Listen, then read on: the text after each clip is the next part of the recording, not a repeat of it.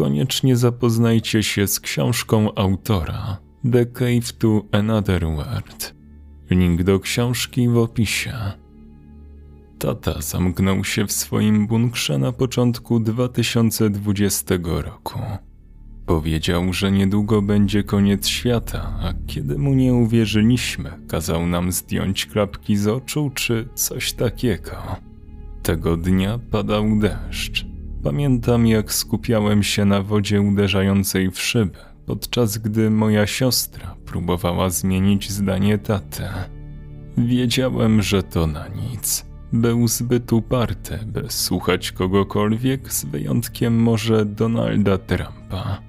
Z telewizji dowiedzieliśmy się, że świat wchodzi w czasy pandemii. Tata chciał, żebyśmy do niego dołączyli, a kiedy odmówiliśmy, nazwał nas durniami z wypranymi mózgami. Kupił ziemię zanim się urodziłam. Zrobił to głównie z powodu zniszczonego obiektu wojskowego, który był na działce. Wydaje mi się, że obiekt ten został opuszczony w latach 60. Moja siostra była tam od samego początku, jeszcze zanim obsesja taty odepchnęła mamę. Trudno mi sobie wyobrazić, jaki był wtedy. Mama mówi, że był dżentelmenem. Pobrali się młoto, a człowiek może się bardzo zmienić w ciągu tak wielu lat. I tata właśnie się zmienił. Z dzieciństwa pamiętam tylko weekendy w bunkrze. Nieustannie go odnawiał i gromadził wszystko, czego potrzebował, by tam przeszeć. Nie mogliśmy go powstrzymać. Nie był najlepszym tatą, nie był nawet dobrym, ale smutno było patrzeć na to, jak wariuje. Był podekscytowany tym, że cywilizacja zmierza ku upadkowi. Myślę, że dokładnie tak się dzieje, gdy całe dorosłe życie poświęciłeś na bycie prepersem. Musieliśmy założyć stare radio, żeby być z nim w kontakcie. Nie ufał telefonom komórkowym. Nie rozmawialiśmy z nim często, tylko raz w miesiącu, a czasem nawet rzadziej. Ostatnim razem, kiedy dzwonił przez radio, powiedział, że znalazł ukryte drzwi. Miał zamiar zobaczyć, dokąd prowadzą. To było trzy miesiące temu. Myślisz, że wszystko z nim w porządku? Zapytała moja siostra. Nie wyglądał ostatnio zbyt dobrze. Odpowiedziałem. Siedzieliśmy w samochodzie, jadąc przez falę upałów, żeby sprawdzić, co u niego. Jego radio mogło się zepsuć. Powiedziałem, nie zakładajmy najgorszego. Ale cóż, też się martwiłem. Było coś dziwnego w tych ukrytych drzwiach i w tonie jego głosu, kiedy o tym wspomniał. Nie pasował mi, ale może to tylko upał i niekończąca się pustynia wokół nas tak na mnie wpływały. Kiedy przyjechaliśmy, było już ciemno. Ciężarówka taty stała tam, gdzie ją zostawił, pod plandeką powiewającą na chłodnym, niosącym piasek wietrze. Włączyliśmy latarki i poszliśmy na klif nad bunkrem. Stalowe drzwi zostały wykonane tak, aby wytrzymać wybuch nuklearny. Na szczęście posiadałem jedyny zapasowy klucz. Zanim go użyłem, waliłem w drzwi z całej siły i wołałem tatę. Martwiłem się, że weźmie nas za intruzów i zastrzeli.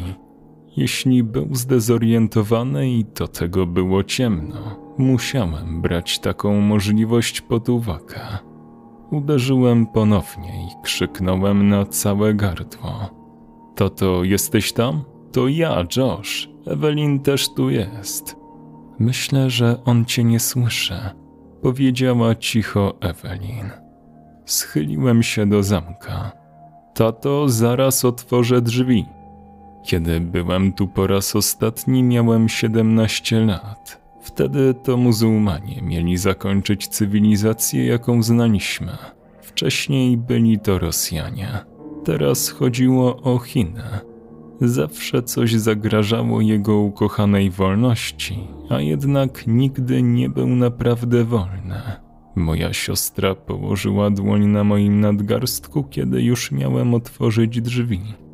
Wiesz, powiedziała, może mimo wszystko powinniśmy po prostu wezwać władzę i. Nie, powiedziałem. Będzie z nimi walczył. Otworzyłem ciężkie drzwi. Z ciemności wewnątrz wydostał się zjełczały zapach. To był zapach śmierci.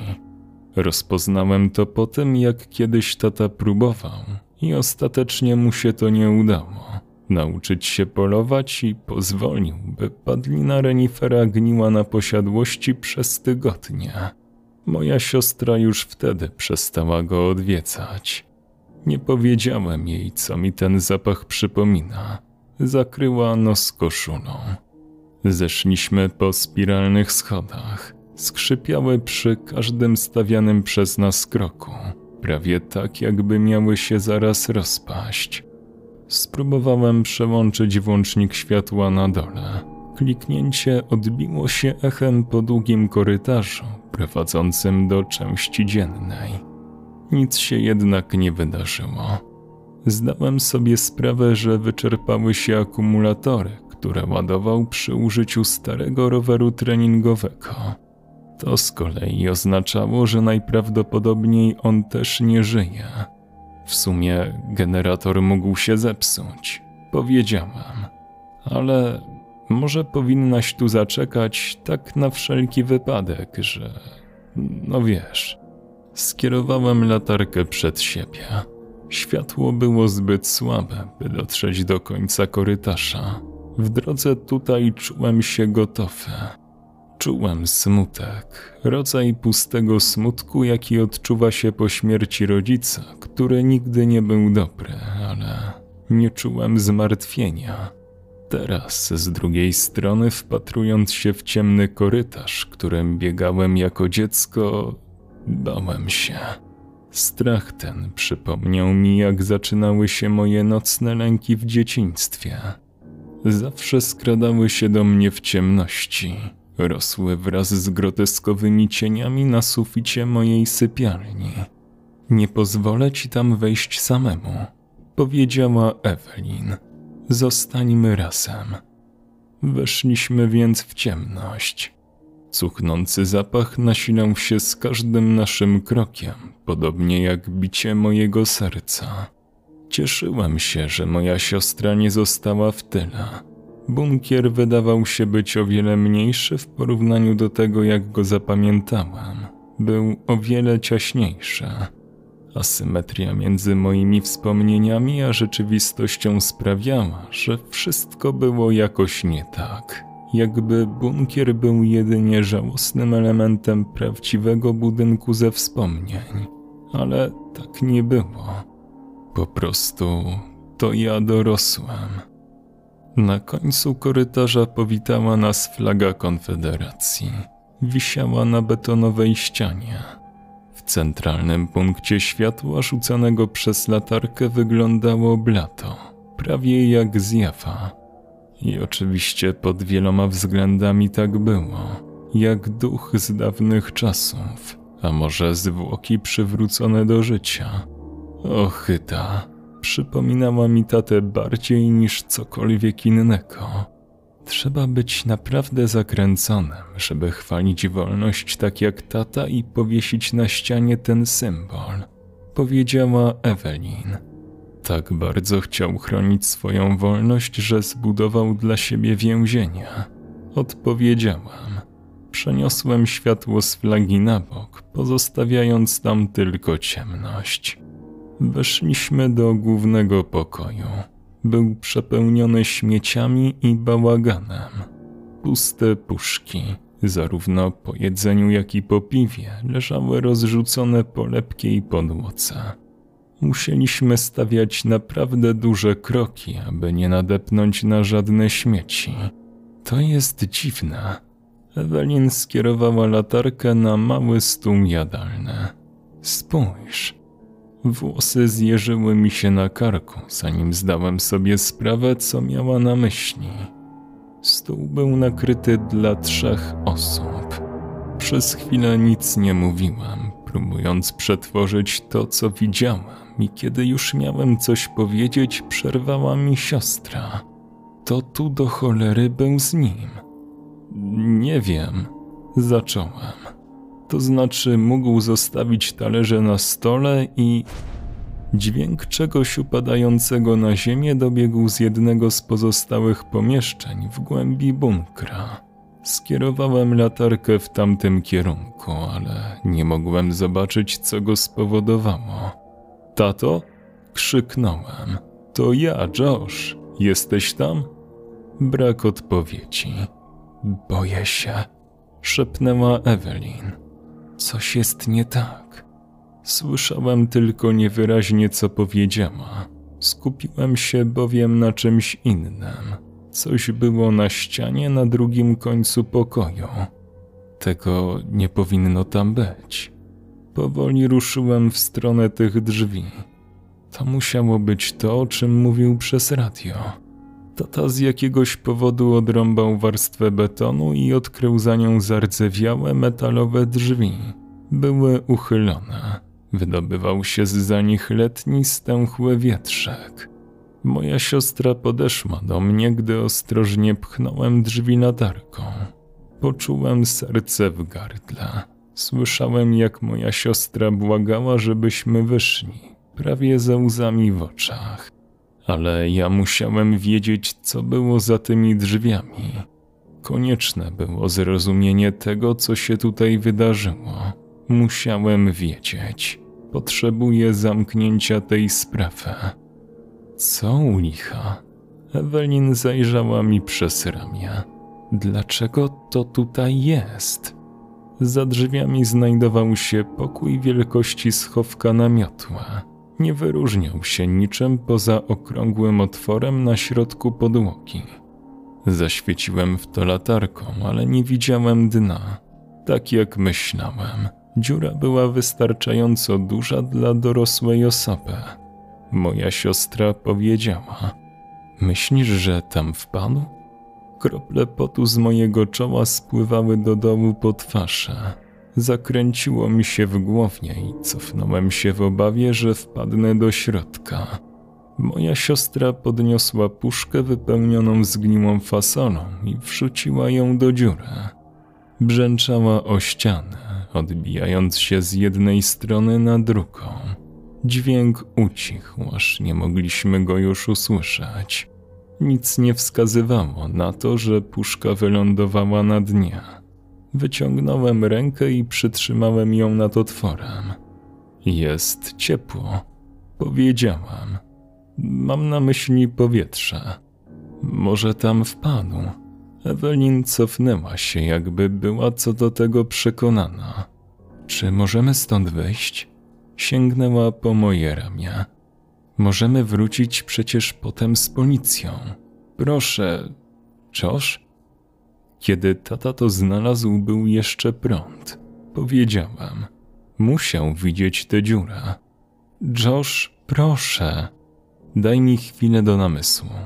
Poszedłem w stronę korytarza, który prowadził do innych pokoi, desperacko mając nadzieję, że go znajdę. Z jakiegoś powodu było dla mnie ważne, żeby go zobaczyć. Musiałem wiedzieć, że naprawdę nie żyje. Chcę tylko. Powstrzymałem się po tym, jak przypadkowo skierowałem latarkę na podłogę na środku korytarza, odsłaniając parę stóp. Chyba go znalazłem. Podbiegłem do ciała. Czekaj! Ewelin wrzasnęła i niechętnie poszła za mną, żeby nie zostać sama. To nie był tata. Krzyknąłem, gdy to sobie uświadomiłem. Mój umysł nie mógł pojąć tego, co właśnie zobaczyłem. Odwróciłem się i próbowałem uciec, kierując się całkowicie instynktem i wpadłem na siostrę. Chwyciła mnie, trzymała nieruchomo, a gdy spojrzała za mnie, na martwe ciało na podłodze zaczęła płakać, a jej ręce niekontrolowanie drżały na moich ramionach. O mój Boże, powiedziała. Ja, jak to możliwe? To przecież ty. Spieprzajmy stąd, powiedziałem. Rusz się. Nie było niczego, co mogłoby to wyjaśnić, a im bardziej mój umysł próbował, poruszając się w nieskończonej pętli, tym bardziej strach we mnie narastał. Tylko przelotnie dostrzegłem ciało, zanim wpadłem w panikę, ale moja siostra miała rację. Na wpół przegniła twarz była taka sama jak moja, z dziurą po kuli na środku czoła. Potykając się, przeszliśmy przez część dzienną, przewracając krzesła i kopiąc puszki po całym pokoju. I gdy już mieliśmy wyjść z bałaganu, znajomy głos odbił się echem w korytarzu, z którego właśnie uciekliśmy. Josh? To był tata. Oboje zatrzymaliśmy się w miejscu. Czy to ty, Josh? Tata? Krzyknąłem z powrotem. Co tu się do diabła dzieje? Nie martw się, odpowiedział. Wyglądało na to, że był na drugim końcu bunkra, prawdopodobnie w magazynie. Zabiłem skurwysyna, wpakowałem mu kulę między oczy. Wyjdź stamtąd, krzyknąłem. Musimy uciekać, tu nie jest bezpiecznie. Cisza. Coś jest nie tak, powiedziała Ewelin. Nie sądzę, by. Tato? krzyknąłem. Pokaż się, wyjdź. Nie mogę się ruszyć. Tata odpowiedział. Utknąłem pod półką. Będę potrzebował twojej pomocy, synu. Odwróciłem się do mojej siostry. Wróć na górę. Wyciągnę stamtąd tego starego drania. Wyjdziemy zaraz za tobą, dobrze? Myśl, Josh. Ewelin błagała. Myślisz, że był pod tą półką przez... Powinienem był słuchać, ale nawet po tym, co właśnie zobaczyliśmy, po prostu nie mogłem zmusić się do rozważenia czegoś tak dziwacznego, co sugerowała moja siostra. To było po prostu zbyt naciągane, zbyt niewiarygodne, by przeniknąć wszystkie warstwy moich przypuszczeń na temat rzeczywistości. To nie mogło być to. Po prostu nie mogło. Dlatego pobiegłam z powrotem na korytarz, krzycząc do mojej siostry, żeby wróciła na powierzchnię i tam na nas zaczekała. Idę, tato. Zwolniłem tylko po to, by ostrożnie przejść nad zwłokami, które miały moją twarz. Być może to tylko zbieg okoliczności. Włamywacz, który akurat wyglądał jak ja. W końcu twarz zaczęła gnić. To ewidentnie nie byłem ja. Czułem się głupio i prawie przekonałem sam siebie, że to tylko mój dziecięcy strach przed ciemnością budził się tutaj do życia. Potem, gdy już miałem przejść obok małej toalety kompostowej, która znajdowała się w małym pokoju na końcu korytarza, zatrzymałem się. Dreszcze rozeszły się po całym moim ciele, paraliżując mnie. Tata siedział na sedesie. Jego palec wciąż wisiał na spuście, a jego mózg był rozbryzgany na ścianie za nim. Na kolanach trzymał swój dziennik, cały we krwi. Josh! Tata krzyknął z ciemności. Pomóż mi. Zamarłem w miejscu, zarówno ze strachu, jak i zmieszania niezdolny do podjęcia jakiejkolwiek sensownej decyzji. Chodź, Josh. Tata ciągle krzyczał. Potrzebuję twojej pomocy, synu. Mój umysł pędził. Nie było sposobu, aby dowiedzieć się, kto jest kim. Kiedy usłyszałem głos taty wołającego o pomoc podczas oglądania jego zwłok, wibrowało we mnie tylko absolutne przerażenie. Powoli sięgnąłem po dziennik leżący na kolanach taty i złapałem go, mając nadzieję, że rzuci trochę światła na sytuację. Już miałem go otworzyć, kiedy moja siostra krzyknęła. Pobiegłem z powrotem, tym razem przeskakując ciało mojego sobowtóra i znalazłem ją patrzącą na coś w rogu głównej sali. Mówiłem ci, powiedziałem, ale zmieniłem ton. Wszystko w porządku. Co się stało? To! krzyknęła. To ja! W rogu leżało jej nagie, martwe ciało. Głowę miała wykręconą. Tu się dzieje coś naprawdę złego. Powiedziałem. Wygląda na to, że tata strzelił sobie w głowę dawno temu, mimo to wciąż woła o pomoc. Wracajmy do samochodu, natychmiast. Odjechaliśmy tak szybko, jak tylko mogliśmy, zostawiając tam na dole wszystko, co jeszcze żyło, wołające o pomoc. Siostra uparła się, żeby zostać u mnie przez kilka dni. Nie przeszkadzało mi, że mam ją w pobliżu. Dzieliliśmy się doświadczeniem, do którego nikt inny nie mógł się odnieść i potrzebowaliśmy siebie nawzajem, aby przezwyciężyć tę traumę. Zebranie się na odwagę i otwarcie pamiętnika taty zajęło mi cały dzień. Zaczęło się od jego typowych, obłąkanych teorii spiskowych. Przekartkowałem je. Na koniec robił tylko krótkie notatki. Zacząłem je czytać. Znalazłem ukryte drzwi, głęboki dół, być może pozostałości jakiegoś starego, zakazanego projektu. Ewelin i Josh mnie obudzili. Niespodziewana wizyta. Nie słyszałem, jak wchodzili.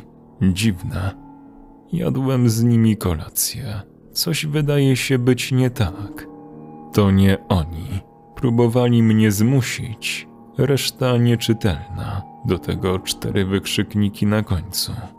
Boże, dopomóż, to nie oni. Strzeliłem synowi prosto między oczy. Chowam się teraz w łazience. To prawdopodobnie będzie mój ostatni wpis. Boże, wybacz mi. Jednak ciarki przeszły mi po plecach dopiero, gdy przeczytałem ostatni wpis na zalanej krwią stronie. Nie dałem rady złapać tej drugiej istoty. Ona wciąż gdzieś tam jest. Została mi tylko jedna kula. Nie pozwolę jej zrobić tej odrażającej rzeczy. Boże, wybacz mi. Moja siostra gotuje od wielu godzin. Właśnie zawołała mnie z kuchni. Josh, chodź tu, chcę ci coś pokazać. Autor opowiadania Tobias Malm. Tłumaczenie i opracowanie Quadrotes. Osoby wspierające powstawanie nowych treści to Kalusia, Syrenka Ladacznica, Brutal Drop, Sebastian Król, Gregorikos, Mateusz Z, Wiktor Walczak, Alastor, Wojti 262, Milki Rainbow, Tomasz Kowalewski, Krzysztof Kozak-Ślęsak, Stary Trześwe, Creepy Bunny, Magiczna Basia, Tommy Lee Jones, Dominik Polak, Adam Janasek, Mrs. Line 97, Adrian Masłowski oraz Iguro Obanaj. Do usłyszenia.